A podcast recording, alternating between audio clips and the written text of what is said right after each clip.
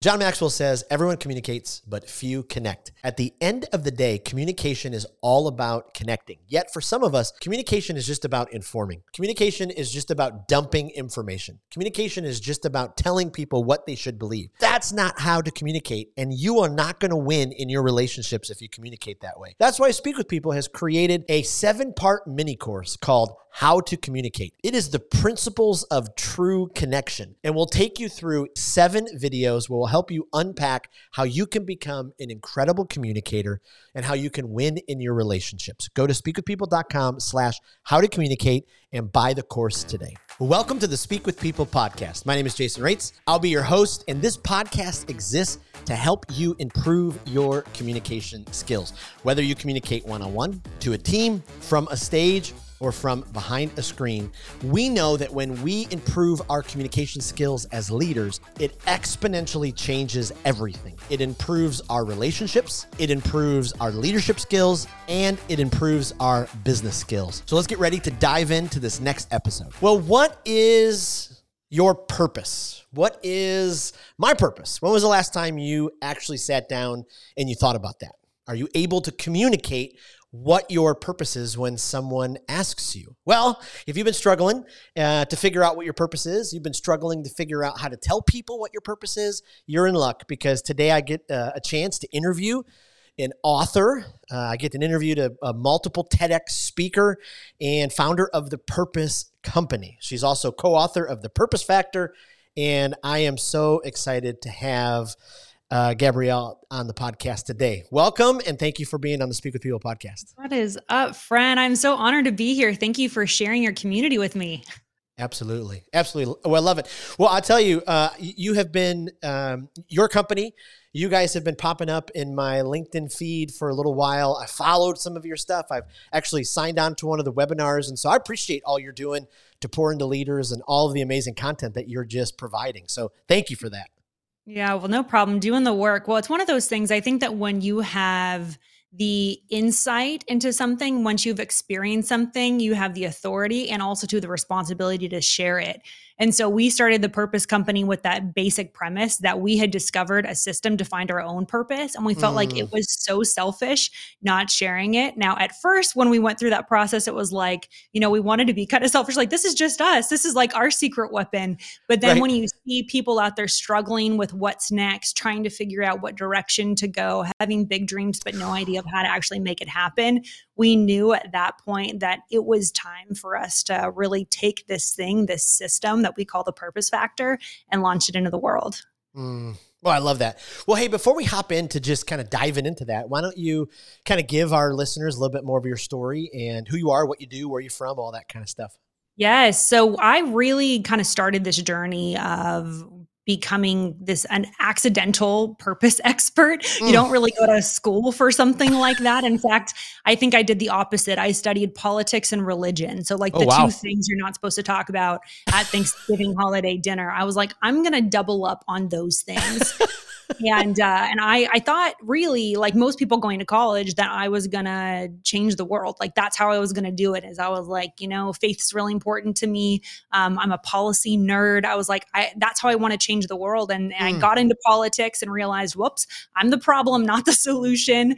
And um, and I kind of poked around for a lot of my 20s, really trying to figure out. I kind of felt like a kid lost at Costco. Like, are you my purpose? Are you my purpose? Wow. And I tried so much. I tried the corporate thing. I tried nonprofits. I tried starting stuff on my own. I, I I really had a huge heart, but no ability to make it happen. And so, in that frustration, I think that that's really where I found uh, my calling. And so, mm. pay attention to what pains you mm. because the problem you solve for yourself, you have an authority in to solve for other people.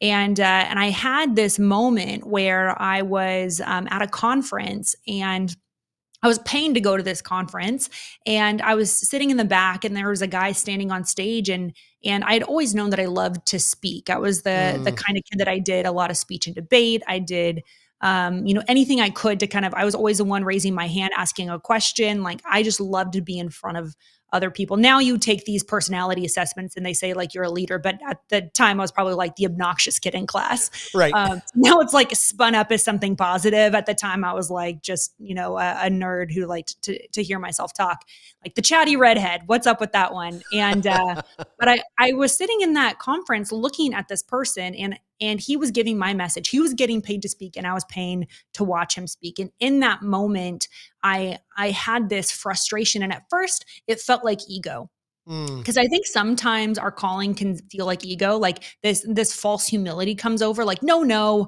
you know he's probably got his phd in speaking like he's probably yep. been doing this forever he's probably but the truth is none of those things were factual it was just my insecurity mm. and my mm. false humility waiting to be discovered was my only game plan instead of believing enough in myself and my solution I could help people with to actually kind of cross over. So I um, I talked to him afterwards. I pulled him aside and I said, "Hey, uh, I want to do what you're doing." And um, all you know, huge huge shout out to him, um, Tim Elmore, love you. And he he said, "Hey."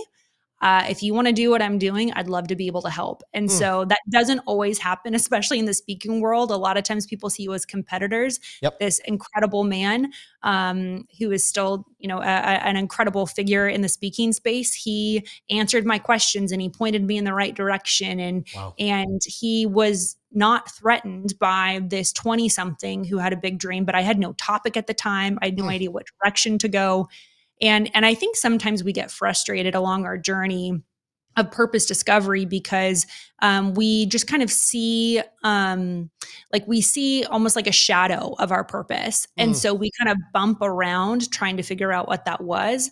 And if you don't realize that sometimes that's the journey itself like i remember i used to like sit and like pray like i just want a mentor to tell me exactly what to do. And i've had incredible mentors but i really felt like um I really felt like if a mentor did get shown to me, I would have done everything they did instead of trying to figure it out on my own and now mm. teaching other people what what I now know. So it was uh that journey, that moment for me made a huge distinction. I I went home after that conference. I wrote my book, um, Five Millennial Myths. I was like, this is kind of the thing that I see. This is the problem in the world I want to solve right now. Mm. And I wrote this book and then kind of just started like peddling it from the back of my Infiniti two door car. Like anytime I could, I would go to a networking event. I'd talk to somebody. I'd talk to strangers. And that's kind of how I started my my career. Is I I went to events and I talked about who I was, not what I did. I was still mm. working full time as a as a fundraiser for a nonprofit and not a good one at that. And I remember everything changed when I just would say I'm an expert on millennials. And I didn't believe it. I thought people would laugh in my face. I thought people would say, prove it to me. You know, yep. where's your card? like all of yep. those things. But no one ever did that. They just wanted to know more. And and so that's kind of that's kind of how I started. And here I am. wow. Wow, that's incredible. Well, I mean, okay, there's so many things to unpack there from from your story. I'm furiously taking notes here. So, uh, one is I love that you love to speak at a young age. W- was something instilled in you? Did parents, you know, push you? Did teachers push you, or was it just something that you know it just happened? Uh, I would love love to know your journey on that.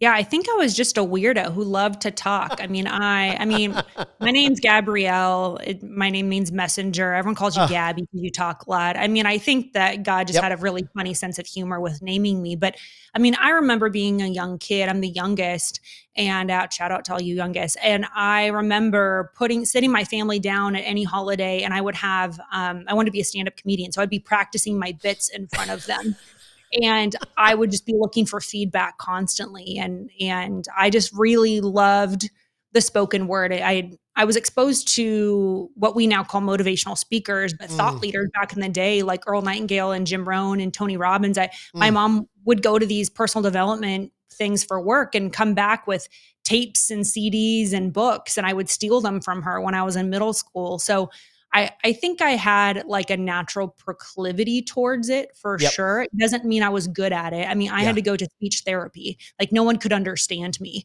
Yeah. So it, you can have a desire to do something and no skill. Cause I think sometimes people are like, what are you passionate about? But you can be passionately bad. And I was yeah. definitely passionately bad about speaking for, for quite a long time. But I think when I looked at history, the people I looked up to the most knew how to talk. Mm. And I thought, if I want to change history, if I want to make history, I have to learn how to become an orator. Yep.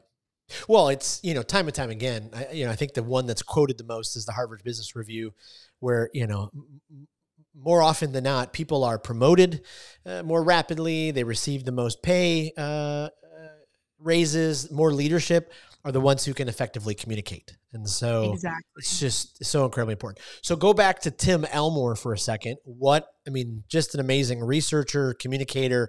I mean, he's able to put so many things into place for so many people. Did, did, did you know that uh, he was kind of in, because you, you, wrote your first book, uh, Five Myths uh, with Millennials. I mean, he he does a lot of work in teaching with the age groups and all that kind of stuff. So at the time, yeah. did you know that that's kind of, or did he inspire you through that, or is that just you know your book? It just kind of inspired from what age you were in and where you're going from. Yeah, I think um, I already knew that I wanted to speak on millennials for sure. I had actually written my first book when I was 17 about, but and we weren't even called millennials at the time. So I I knew that I wanted to be in that space. I didn't know you could make money at it. And yes. so I think it was a good example. I was like, "Oh, this isn't just a weird hobby I do on nights and weekends. I can I can actually do this."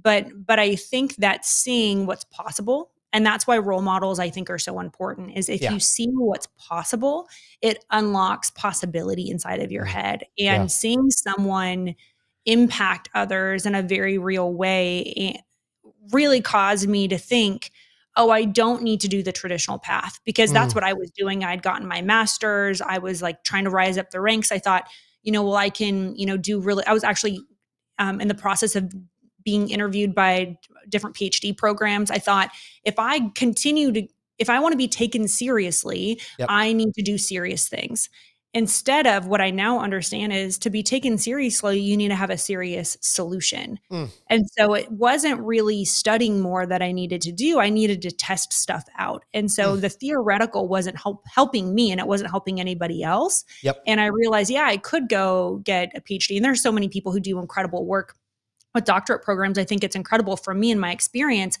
I knew I was going to be wasting valuable learning years sitting at a desk versus actually trying stuff out in the in the market because when you're dealing with something in my case like generational research it changes so quickly that I really wanted to kind of yes. get I wanted to leverage my age as well because no one was yep. really 25 speaking about 25 year olds. It was pretty rare at the time. Right. And and so I looked at what made me different and instead of using that as, a, as an excuse, I use that as a differentiator. Mm. And so I, I, really leaned into the fact that I was young, that I was female. Um, I really tried to play on the redhead thing. It didn't always work, but like I tried to do something that that set me apart and didn't try to look like everybody else. I accentuated the fact I was different. Yeah. Oh, I love that. I love that. So your company then is the Purpose Company. Yes. And so how do you how do you help people? How do you walk people down that path? Oh yeah, we're obsessed with helping people find their purpose. It's mm. just the funnest job in the world. Uh, and so we've been able to help folks really from all walks of life. I mean, we've worked with folks that are like analog astronauts. They like test out toilets before they go into space, um, and NBA coaches, and you know, and wow. celebrities. But then we also too work with like stay-at-home moms and kids who are trying to figure out what to do next um, in yep. college. And so we have this incredible opportunity to help people when they're trying to figure out what's next. And we knew that if we could help people answer that question, what's next? We could empower really mm. the world to be able to create regret free decisions and Oof. that's so much of what i love to do. Part of my purpose is is i tell people all the time i'm in the business of regret minimization. I, I want people to know what they're doing and why they're doing it and how to do it and uh, so we started the Purpose Company um, really with that in mind is that we wanted to help individuals and leaders be able to hmm. understand what their purpose is and be able to articulate it. And we wanted to help companies be able to um, really lead what we call the purpose economy to be able to help employees find their purpose at work. Because imagine what that could look wow. like if you're an employer, yep. if you can, whether it's frontline employees, top level executives, or anyone in between, be able to find out someone's reason for being. Like for us, we define purpose as the best of what you have to help other people. Mm. And if you empower people with that, you don't have retention issues, you don't have absenteeism, you don't have I mean, gossip at work. I mean, so many of the challenges that today's workforce are are coming up against, I think, really does get minimized, if not eliminated, by helping people find their purpose. And so that's what we spend a lot of our time doing. Um, we've got other cool things that we do. We also do have a, a program called Expert School. Mm. And so once we help people find their purpose, we help them become branded experts with it because we recognized a lot of people want to kind of do what we do like write books and speak and get ted talks and stuff. And so we we started a program called expert school to help people become branded experts using their purpose not just something that they think yeah. they should talk on but create a, a message based off of their their purpose. And that's been so amazing. So it's been we've got almost a thousand people i think that we're helping right now step into wow. their purpose as branded experts. Wow. I love that. I mean you you hit on it but i i, I talk with leaders all the time hr uh, folks c-suite leaders small business owners. They're just trying to hit their head against the wall because they're trying to figure out why can't they get their team more motivated?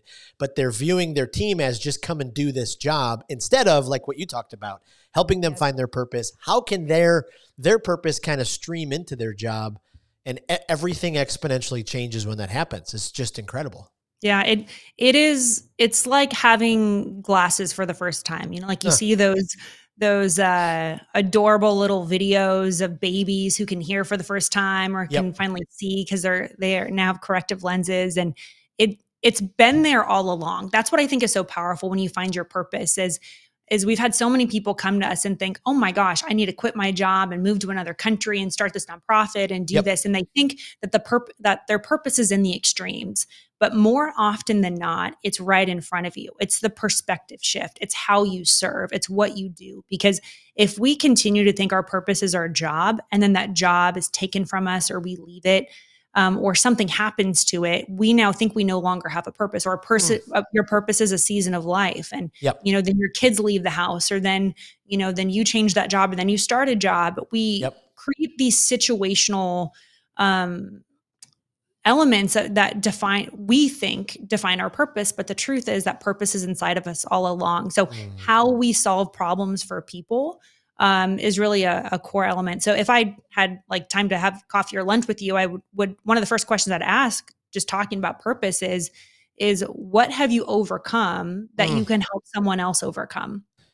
Wow. What have you overcome that you can help someone else overcome? And it could be as small as like, yeah, you know, I just learned how to not, you know, not yell when I'm angry or could yep. it be that you've learned how to figure out how to get out of debt or is it that you've learned this you know incredible system to be able to help your employees stick around longer or hit their sales numbers like what comes naturally to you is brilliant to someone else. Mm. And so reverse engineering the systems, everything we do, there's a process. Yeah. And so just taking a step back and studying our own success is one of the first things I would say is to, if you want to create something that's proprietary, if you want to set yourself apart from the pack, if you want more frick more confidence about what you're doing, pay attention to how you're doing something so you can replicate it. Because replication, I think, is is really the elements, like the cornerstone of being able to truly help people. Wow. Wow. Absolutely. Yeah, I mean my my whole world was just shattered. Not sh- shattered in a good way at 18 when I was handed Dale Carnegie's book How to Win Friends and Influence People and. I was like, "Wait a minute. Boy, I can actually, you know, by helping other people succeed, I can succeed." And it was it was it was earth shattering for me. And so it's amazing even now so many leaders are still we and, and I've been in those seasons where you get so wrapped up into I got to grow my thing and do my thing. And I love what you just said there about replicating that and helping other people overcome that. I mean, it's just so incredibly powerful when leaders actually do that. Whew. Yeah, and it doesn't take much time. Um, it just causes us to think differently about what we're already doing. It's a right. 30 second thought exercise that really right. does make make all the difference. And if you're a leader, ask your team how they do that. Like, right. how is it that you actually are able to serve our clients so differently? Or how is it that you come up with a social media post? Or how is it that you thought of a solution that way? And um, I think sometimes people just think, oh, I just do it. But by doing that, you not only minimize mm. the the art of service, but I think that you also too are selfish because you're not teaching other people to do what you do. Ooh. Wow. Wow. Well, your book, The Purpose Factor, I, I, I it's it's stuck in Amazon world, so I wanted to have it. Uh, but we, I can't wait to. We'll put it in our. We have a speak with people community group for leaders, kind of all over the world, and put it in there. But as I was just kind of reading what I could about it, I love just the path that you guys take people on to help them find extreme clarity for their lives. I mean, it's just amazing how you know, even in my own life, how long it took me to try to find some of that clarity. Why is it so important for leaders uh, to really do the investment to find that clarity? It's the thing that makes everything else easier. So mm. when you get clarity, everything seems to really fall in line. And and I think that clarity is the accelerator of success. Oof. Because you can move really quickly in a direction, but if you don't know it's the right direction, then you're moving you're just running towards a wall. Yep. So I I believe that time is the most important resource any of us could have. Just you know, you spending time with me today, that's an incredible resource, and I'm so thankful for it. Time we spend with our families, time that we spend studying, time we spend on reflection, our health, everything. Eh, if you look at your calendar, your time reflects your priorities, and so if we can accelerate time what more of an impact could we have? So clarity, Oof. I think, is so important. And clarity isn't something, it's not a one-time event. Clarity is a constant check-in. Mm. I mean, so many times, because um, I run the the business with my husband, so many times we're going in a direction, we're constantly checking in. Is this right? Is this right? And so we have a system of questions that we'll ask to make sure we're on the the right path and uh, and that's what clarity looks like as well. I think sometimes we think clarity is a sunset moment. We think that it's you know in the extremes but truthfully it's just the one degree moves that we're making um, that i think make the biggest the biggest mm. difference. It was um, interesting we were um, talking with um, john maxwell who's just incredible talk about speaker author extraordinaire. He's yes. a he's a mentor of ours. And so um, we were talking to him about decision making and the power of making good decisions and um, have you ever met someone who, like, you're talking about something and they're like, that idea is good, but here's something else, and their idea is like way better? Uh, that's John Maxwell for you. You're like, I thought I had a good idea, but never mind. And uh, we were talking to him about about decision making, and and he said, yeah, you know, decision making is good. He said, but I think the real challenge is decision management. Mm. He said people can make bad decisions and they can recover from from them if they know how to manage them properly but people can make good decisions and manage them poorly and, the, and then the result is still negative. and i thought what a profound perspective shift. And that's where clarity comes in is clarity isn't just the moment of making a good decision. It's yep. are you checking in on that decision? Are you managing that decision well? Yep. And uh, and i think that's why coming back to clarity is really important. Hey, friends, as you know, one of our core values to speak with people is to be obsessed with your success. We wanted to present with you a couple of options to help you succeed. I know you can go to Google, I know you can go to Amazon, but Speak with People has created an online, ever growing library of the best resources that will help you grow as a leader or communicator. Go to speakwithpeople.com slash skills library and you can get access to this ever growing Google spreadsheet of all the best books, podcasts, YouTube videos, TED Talks that we can highly recommend for you to be able to grow in your communication and leadership. Mm. When I mean Maxwell has so many incredible books. I mean his his latest on communication is, you know, another mastermind. Okay. But years ago he wrote that book, um, Everyone Communicates but Few Connect. And whew, I mean, just so powerful, right? Because leaders, we communicate so often, but I find not as many leaders take the time to really dive into their communication to actually check if their communication is actually connecting with someone. Yes. Uh, and yeah. it's just so powerful.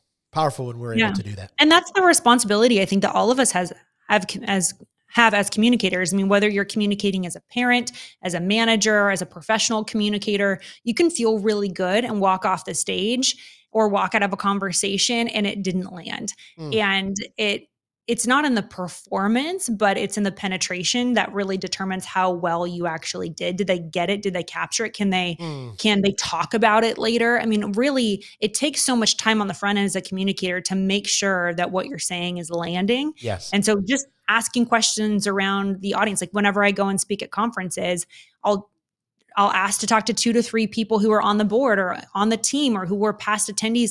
I want to know what's going to land. I want to yep. know what they want from. I want to know, you know, what their greatest hits were because that way I can come in and what I'm saying feels native. Mm. I don't want it to feel foreign and that they're like, oh, great, here's another speaker or consultant or someone telling us what to do from afar. I want it to feel like, oh, yep. oh, she gets us. She's one of us. Ooh. And that's just a basic of communication is just like I talk about all the time be curious, not critical. You can go into a room and say, well, they're not getting it rather than saying, well, why aren't they getting it? Yep. You can ask the same question with two different tones and get two very different outcomes. Yeah. Oh, I love that. I love that. So, a leader, then, kind of going back uh, to your book, The Purpose Factor, we've walked through, we and we've obviously accelerated all this for this conversation. Highly recommend folks, you know, get your book. We're going to link it all so people can grab it. But okay, I, I'm now getting a sense. I got some clarity. Ooh, I, this new freedom. I know why I exist. What's those first steps in communicating it? You know, because I know probably for some they're like, ooh, uh, you know, am I ready to tell the world? Who do I start with? You know, uh, what if they push back on me? You know, all that kind of stuff. Yeah, I think once you get clarity about who you are, you need to next find out who you can help Oof. because you can't help everyone. Yeah. So once you identify your who, like Simon Sinek did a brilliant job of introducing a great question, which is why. And why is really your motivation.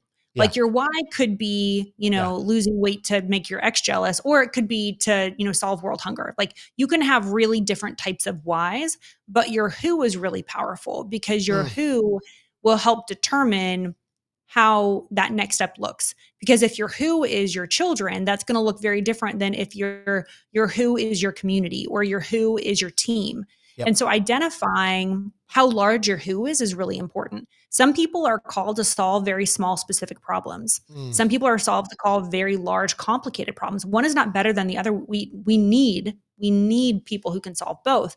But clarifying the size of your and scope of your purpose impact is really important. I've met so many people who are caught in a frustration loop because they're working at a level that's too big or too small for their calling. So i would mm. say that's the next piece is who is it that you're called to and if you're like i don't know odds are your who is who you were five to ten years ago Oof. we are most called to people who are like us who are struggling like us, who are putting in situations that that we can empathize with. And so if you are struggling with I don't know who that is, look at who you were 5 to 10 years ago cuz odds are you can help them solve that problem because you've already solved that problem for yourself. Wow. Wow.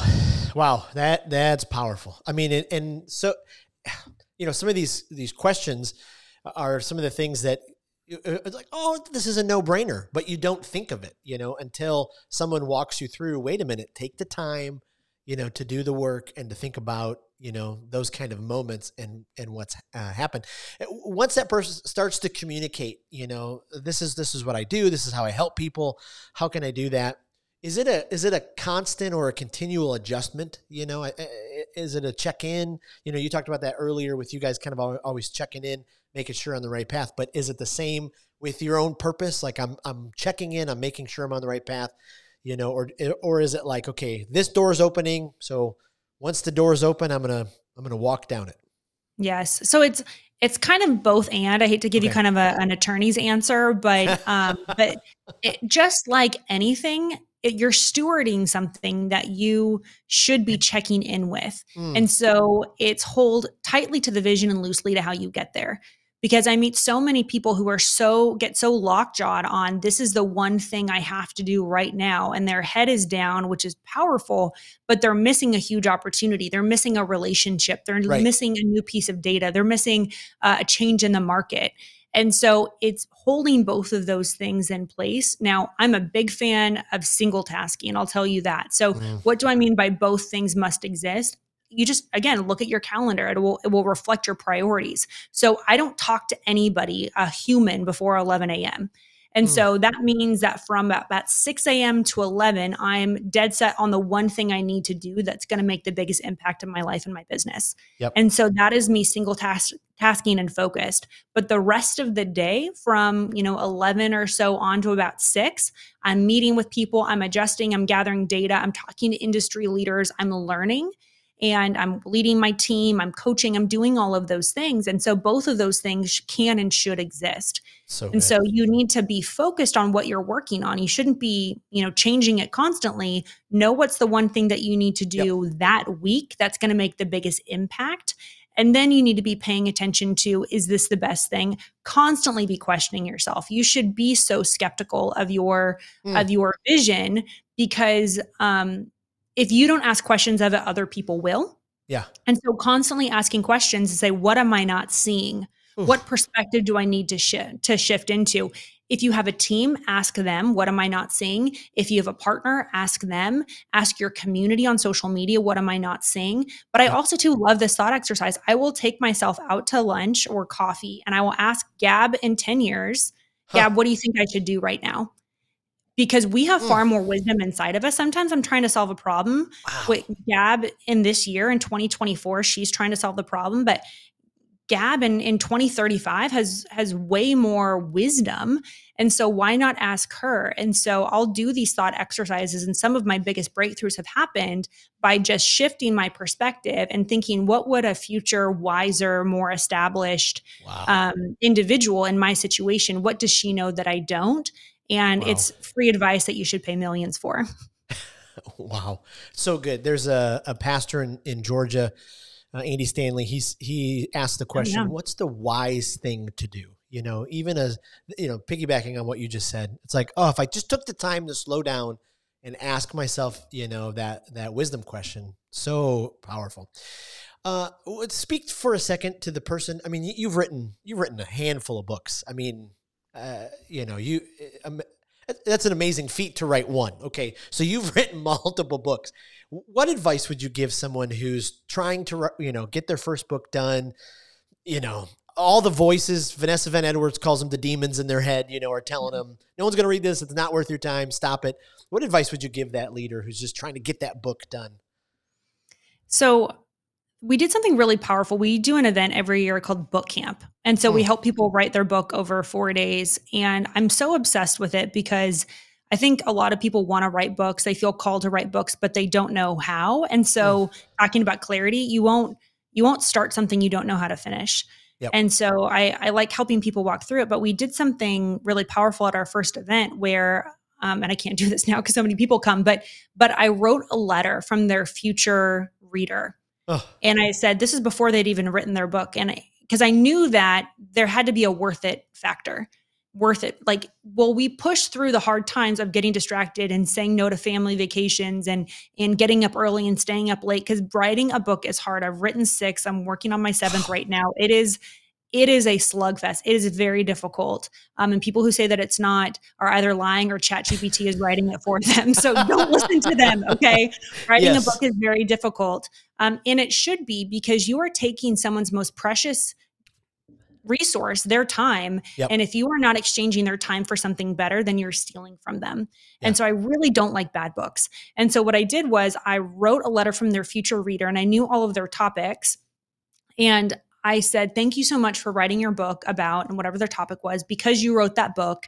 And then I had a, a, an outcome based mm. off of whether we're, they were talking about sobriety or leadership and management, whether they were talking about personal discovery. I mean, each of those things. And and the waterworks that happened was like ugly crying, right? Because there was a physical representation of legacy. And I think when we writing a book can feel you feel so disconnected from the impact yep. because you're sitting on a laptop and it feels like you're writing a term paper. It doesn't feel like you're changing someone's life. Yep. And so if you can somehow recreate a moment where whether it's write a letter from future readers or from future you and pin it next to your laptop to say, Thank you for doing this because you did this. Here's what I was able to do you will push through the hard days. I mean, there's a million different strategies I could tell you on how to write faster and better. But if yeah. you want to get through what people call writer's block, if you want to get through the doubt demons, you need to know is it worth it? And I think that's one of the most powerful ways that you can do it. Oof. I love that. I love that. Uh, our time's kind of coming to an end. I mean, I, I, could ask you, you know, 30 more questions here, but uh, you, have spoken at multiple TEDx events. Uh, what advice would you give someone who's, you know, they've got a message that's brewing, they really believe that's an outlet for it. You know, we've got lots of listeners, especially in our Facebook group. We've talked about, you know, uh, advice, you know, for, you know, potentially speaking in a TEDx. You're, you're, a, you're a veteran. What advice would you give our, yes. our listeners? Oh man. Yeah. Well, if any of them have any questions, by all means, find me on social media like LinkedIn or Perfect. Instagram and, and pitch, like say, Hey, what do you think of this? I love giving people feedback on things um, because I was the lone wolf. I didn't know how to ask questions. I didn't want, you know, I, I figured out so much of this stuff on my own because I was too embarrassed to ask for help. So if any of your listeners, by all means, you know, please message me. I would love to give you guys some feedback on this. Um, and so I, I think one, when I work with folks who are trying to think about their message, whether it's TEDx or anything else, like I think the defining factor for them is letting go of ego. Mm. It's not about you. It's not about your story.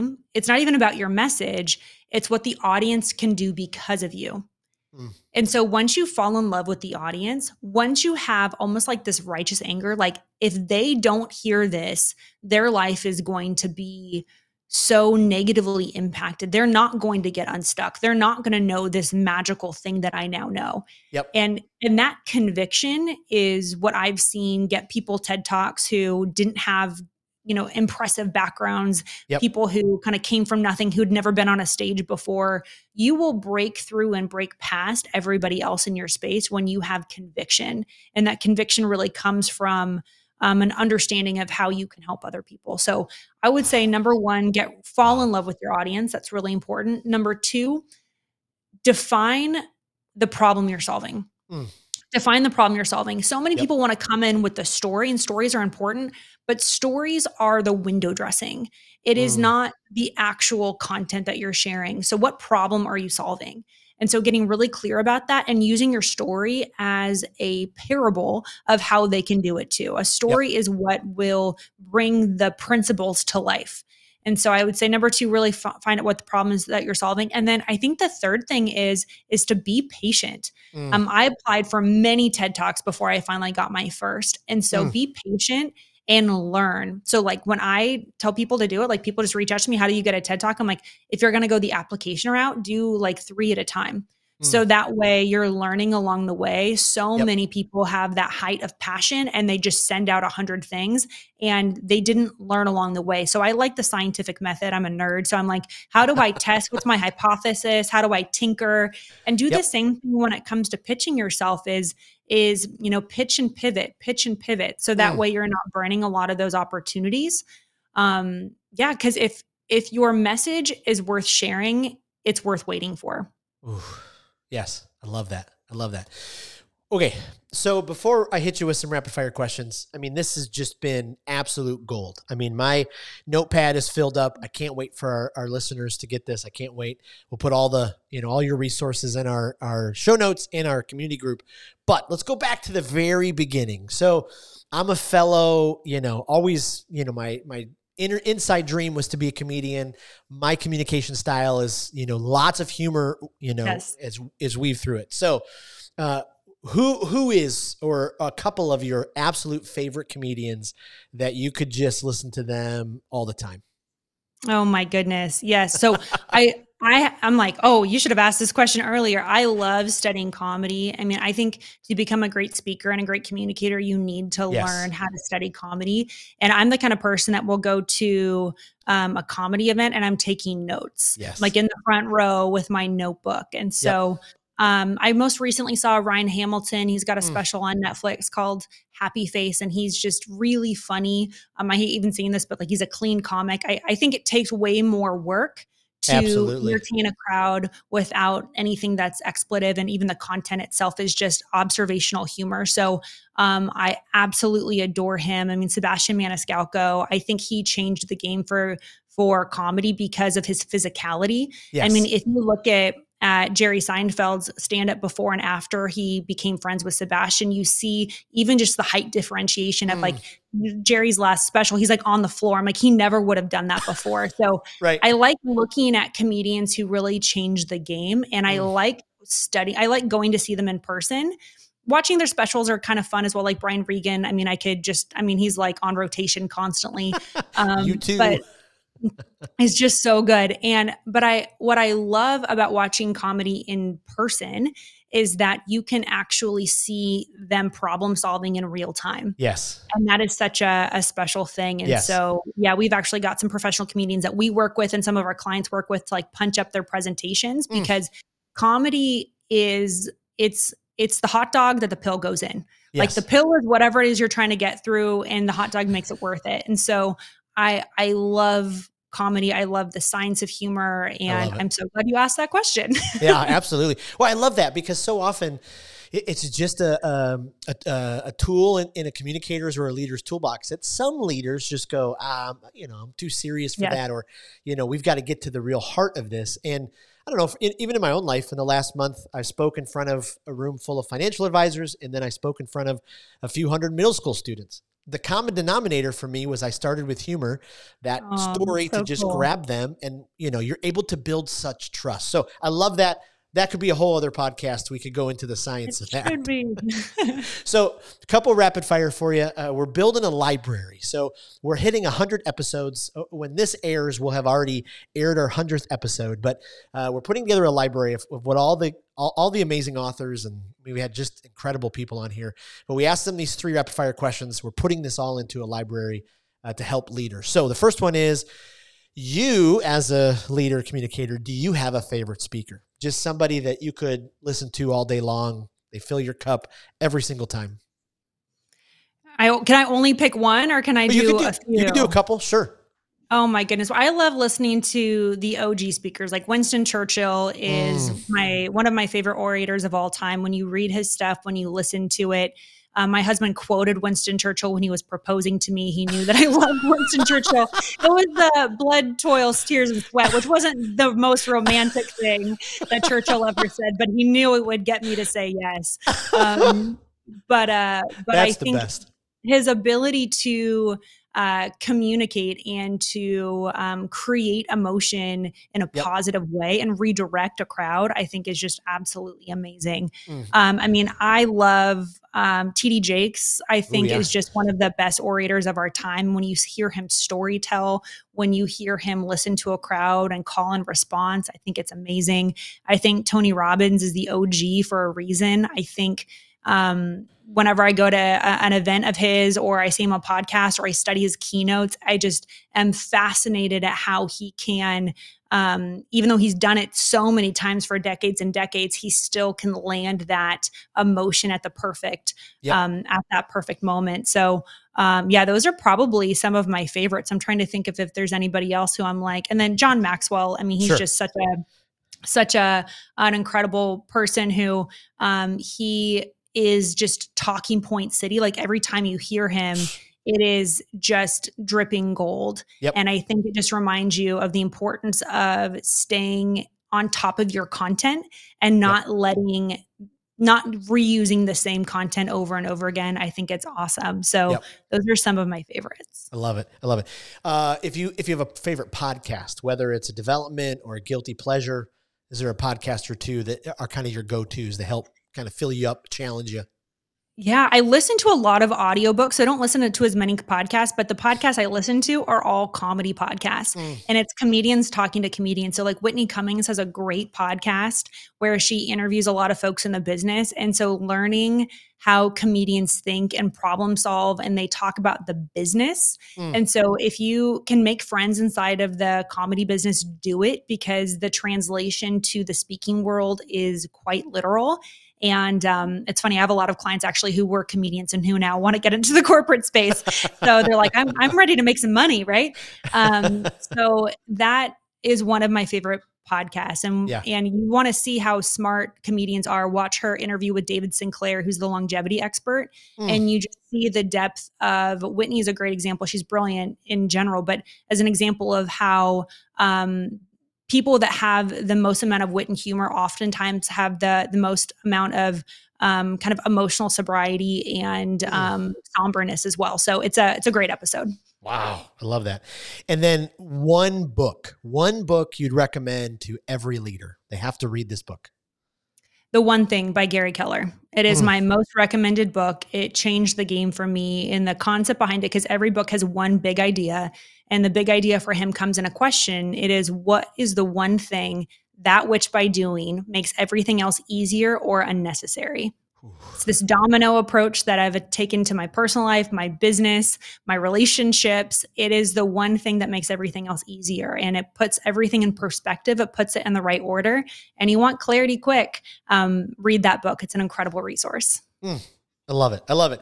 Well, my goodness, thank you so much for this time. Where uh, where can our audience go, our listeners go to find out more about you, uh, your company, all that you offer? Yes, I would love to get connected with them on LinkedIn. LinkedIn okay. is kind of my platform of choice. So they can find me, Gabrielle Bosché, on LinkedIn.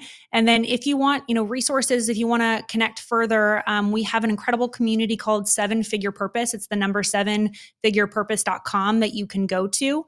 And uh, I do a lot of free training. I give away a lot of resources. I answer a lot of questions. I really believe, you know, coming on the other side of this and being able to to get a lot of to help a lot of people do this that I love sharing what I've learned. And so um, you can connect with our community. It's a free community at sevenfigurepurpose.com. Boy, I love it. I love it so much. Thank you. And thank you to our listeners. Uh, we'll put all of that information in the show notes and in the uh, Speak with People community group on Facebook so you can dive into each of it. And I can tell you just uh, how impactful all of their resources are just from my own personal experience. So looking forward to having. Thank you again for being on the podcast and so much. Uh, just appreciate you pouring out so much of your uh, wisdom and uh, insight. So appreciate it. Well, it's such an honor, and I want to just acknowledge you for creating resources, for loving your community enough uh, listeners, not everybody does this. Not everybody works this hard. So you guys have done an incredible work. You should be so incredibly proud. So I'm I'm honored just to be to be a part of the family. Well, thank you. Appreciate it. Well, thank you for joining us on another episode of the Speak with People podcast. We hope that you were encouraged. We hope that you were inspired and challenged to improve your communication skills. I want to thank you again for being a part of the Speak with People podcast community. Make sure you don't miss out on being a part of the Speak with People Facebook community group group. Just head to Facebook, type in Speak with People, scroll down, and join our community because every single day we're encouraging each other, we're helping each other to improve our communication skills. Thanks again, and we'll see you in the next episode.